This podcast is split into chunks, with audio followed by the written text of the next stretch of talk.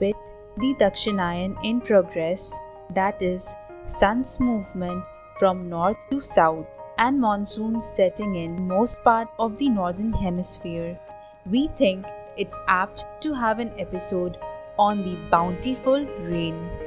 We will discover how mythology has shaped rain in the Tamil language. But before anything else, I recall my childhood during the rainy season. Just when the rains commenced and there was no one keeping a vigil on me, I used to rush outdoor, get wet, jump in the puddle of water and splash water here and there. And then some elder, usually mom, would see me doing this and roar at me, pull my ears and drag me back indoors. Those were the time when my world was still simple and innocent. And as I grew up, the rains started to evolve for me. I started to smell the soil when the first drops of rain fell. Lightning and thunder became nature's light and sound show. I also noticed the eruption of life forms from the parched soil and felt the cool drops soothing the body.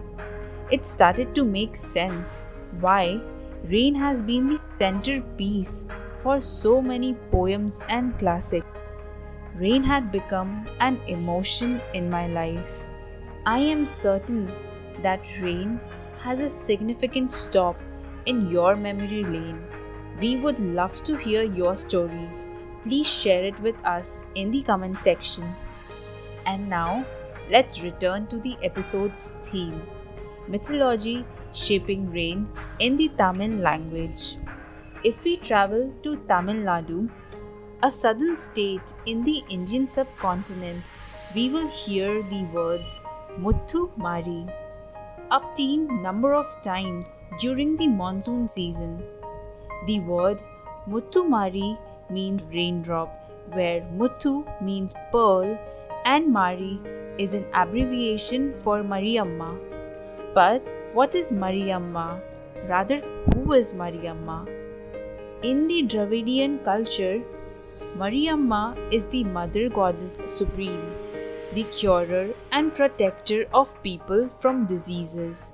She is considered to be the one who keeps ailments and pestilence at bay. An interesting trivia is that in these northern regions of the Indian subcontinent, there is a similar goddess known as Shitala Devi. Both these goddesses have a three headed demon at their feet, who we know as Jwarasur, literally translating to the monger of ailments.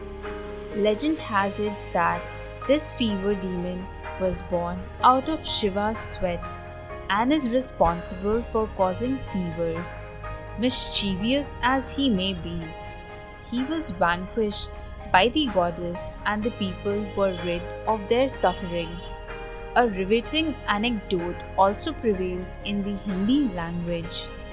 In Hindi, Jwar means fever, while Shitla translates to soothe or cool.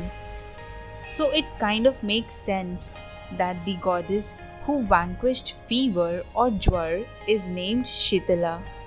It is absolutely mind boggling to realize that a few simple words like Muthu Mari and Jwar have such deep rooted mythologies associated with it.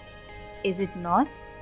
Such interesting stories further make us believe that the influence of mythology just does not transcend physical boundaries but also transcend time.